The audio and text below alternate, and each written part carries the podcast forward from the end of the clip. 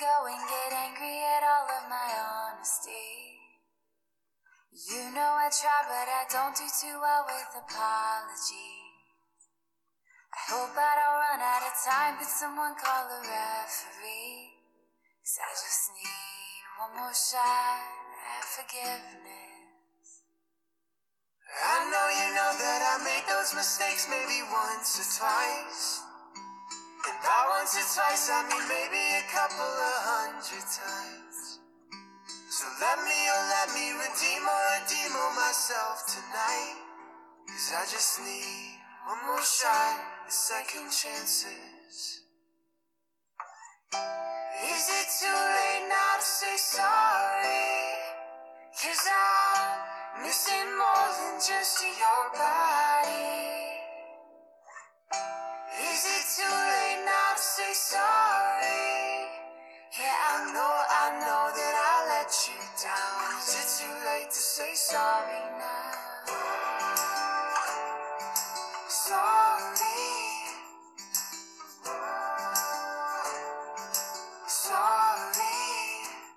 Bienvenidos al episodio 05 de Librofilos Podcast. En este episodio hablaremos del libro de cuentos Mentiras de verano del escritor alemán Bernhard Schling.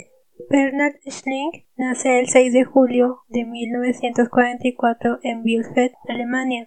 Aparte de ser escritor, es un juez muy reconocido en su país. Es autor de cuatro novelas policíacas que tuvieron gran éxito de público y galardonadas con diversos premios. Y su libro El lector fue catalogado como un bestseller internacional, un clásico moderno. Mentiras de verano está conformado por siete cuentos en el que el común denominador de todos ellos son las relaciones personales. Todos los cuentos de este libro transcurren en un verano, como su título lo dice, y obviamente también hay mentiras por ahí. En el primer cuento, temporada baja, el protagonista se está despidiendo de su amor de verano. Y empieza a rememorar cómo conoció a esta chica cuando él se fue de vacaciones a la playa a un pueblito muy tranquilo. Pero en esas vacaciones el clima estaba muy lluvioso. Entonces no fueron unas vacaciones tanto de pasear por el pueblo. Y ahí conoció en un café a esta chica. Se enamoraron muy rápidamente que deciden después de resolver algunas cosas pendientes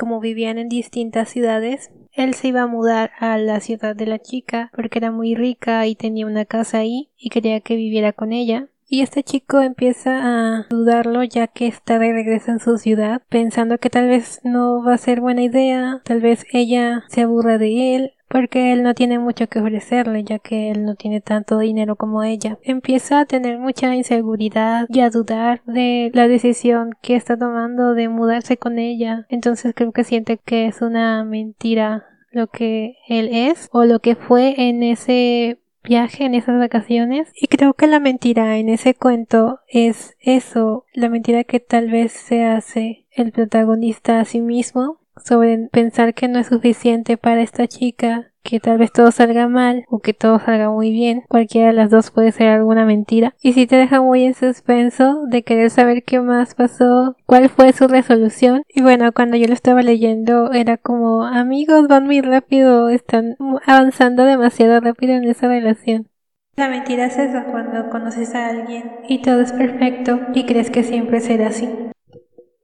En el segundo cuento, La noche en Baden-Baden, sigue con las relaciones amorosas y trata sobre un escritor de teatro que se lleva a un pequeño pueblo a una mujer que no es su pareja, con la que tiene cierta relación. Se llama Teresa, esta chica. Cuenta que Teresa Ah, tal vez está como esperando algo, piensa que en algún momento van a formalizar esa relación, pero en sí está de acuerdo con con la relación que tienen actualmente. Él le había dicho que tenía pareja, que se llama Anne, y estaban en un mutuo acuerdo, por así decirlo. Lo que no le había dicho era cómo se llevaban. Tal vez Teres pensaba que se llevaban mal o que estaban por romper. Nunca se lo dejó claro y nunca le interesó a él dejarlo claro. Resulta que Anne se da cuenta lo que pasó en Baden-Baden y tratan de resolverlo y se van a un viaje a un pueblo en el verano. Vuelven a aparecer problemas entre ellos porque él le revisa la computadora y los mensajes y descubre que él le habló a Teres como preguntándole cómo estaba. Ella obviamente se imaginaba que tenían algo mucho más serio, aunque en realidad no era así, y le dijo que no quería verlo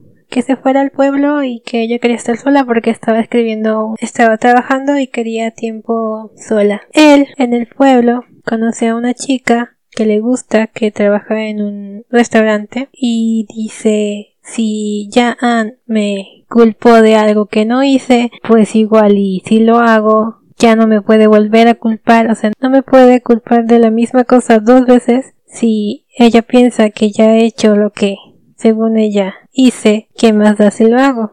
Y pues sí, sí lo hace. Se acuesta con esta chica que conoce. Y esta chica muy bien, o sea, solamente se acuesta con él y le dice, ya vete y no vuelvas más porque ya me voy a ir a mi ciudad, porque yo solo también estoy aquí de visita con mis abuelos y mañana me voy. Anne estaba aún muy enojada con él y lo que a él se le ocurre es proponerle matrimonio. Anne dice que lo va a pensar y una decisión muy sabia. Ella decide que deben tomarse un tiempo y le pide que la lleve al aeropuerto para que cada quien tome rumbos separados. Él sabía que aunque Anne no le hubiera dicho ese era el final. Él tuvo la impresión de que en realidad ella no necesitaba tiempo porque ya había tomado una decisión, la había perdido. Como había dicho Anne, si te enfrentas a la verdad y te parece una tortura, no es la verdad lo que te tortura, sino el trasfondo que esa verdad encierra, y siempre te hace libre. Se rió. La verdad y el trasfondo de la verdad. Seguía sin entenderlo, y eso de que te hace libre quizás fuera al revés, y hubiera que ser libre para poder vivir con la verdad, pero nada se oponía a intentarlo. En algún momento se saldría de la autopista, pediría una habitación en un hotel, en la zona de Cevenes o en Borgoña, o en los Bosgos, y le escribiría todo a él. El tercer cuento ya trata sobre un matrimonio y su pequeña hija. Ambos son escritores, a ella le va mucho mejor que a él, siendo una escritora muy reconocida, y él solo había publicado un libro que medio pasó al olvido muy pronto, aunque él decía que no tenía celos de su esposa en el ámbito literario y de su trabajo, tal vez inconscientemente hacía cosas que lo hace parecer que sí tenía algún resentimiento hacia ella. Todo esto disfrazado de amor y de una búsqueda de tranquilidad que no tenían en la ciudad. Por eso se van a un pueblito a vivir los tres, muy alejados de el mundo completamente, donde eran muy felices hasta que él empieza con sus actitudes sobre protectoras para no perder esa tranquilidad y esa felicidad y le miente, le miente a su esposa sobre que gana un premio, le miente con el internet, haciendo que se corte la línea del teléfono, poniendo trabas en el camino, literal, hace como un dique para que no se pueda salir de su propiedad y su esposa termina accidentándose por eso. ¿Hasta dónde es enfermizo querer mantener algo? ¿Hasta dónde se convierte en algo a la fuerza? Este cuento te deja así. ¿Toda felicidad aspira a ser eterna, igual que todo goce? No, pensaba él, a lo que aspiras a la permanencia, aspira a seguir siendo en el futuro la misma felicidad que fue en el pasado. ¿Acaso no fantasean los amantes con haberse encontrado ya de niños y haberse gustado? Y con haber jugado en el mismo parque infantil, o haber ido al mismo colegio, o de vacaciones con los padres al mismo lugar? Él no fantaseaba con encuentros anteriores. Con lo que él soñaba era que Kate y Rita y él echaran raíces ahí y hacían frente juntos a todos los vientos, a todas las tempestades, para siempre y desde siempre.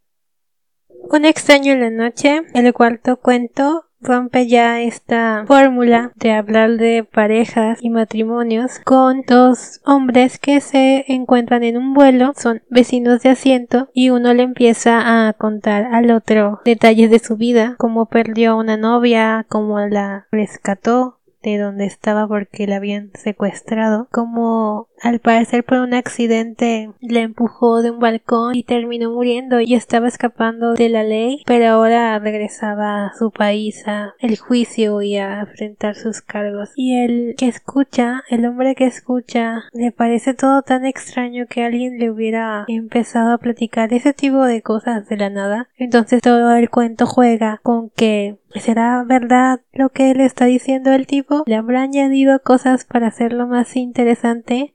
¿O por qué alguien le contaría eso a una persona? El hombre que escucha se dice que tal vez se lo contó como para ir ensayando para el jurado y todo eso. Fue muy divertido leerlo porque sí te empiezas a cuestionar si ¿Será verdad lo que le contó o es un mentiroso profesional, un mitómano? La verdad, ese cuento me gustó bastante por esa duda que te deja, esa intriga sobre si fue verdad o no lo que este hombre le contó a este pasajero de avión. El quinto cuento se llama El último verano. Es sobre un hombre mayor, un padre de familia, esposo, abuelo, que tiene un cáncer terminal. Decide juntar un verano a toda su familia, hijos, nietos, sus hijos políticos, para pasar con ellos todo lo que pueda ese verano y cuando sienta que el dolor ya no puede más, tomarse un cóctel para morir dignamente. Todos quisiéramos que su verano nunca acabara. Él a veces lo piensa. Al parecer le estaba saliendo muy bien su plan, pero su esposa descubre el cóctel y de un día para otro todos se marchan. Y aunque duela verlo solo a este hombre, su mujer tenía razón en enfadarse con él. Le mintió que tenía cáncer, le mintió en la forma en la que iba a morir, la iba a dejar sola, sin respuestas, con mucho dolor, y eso ella se lo dice, por eso se va y le dice a sus hijos y ellos también se van.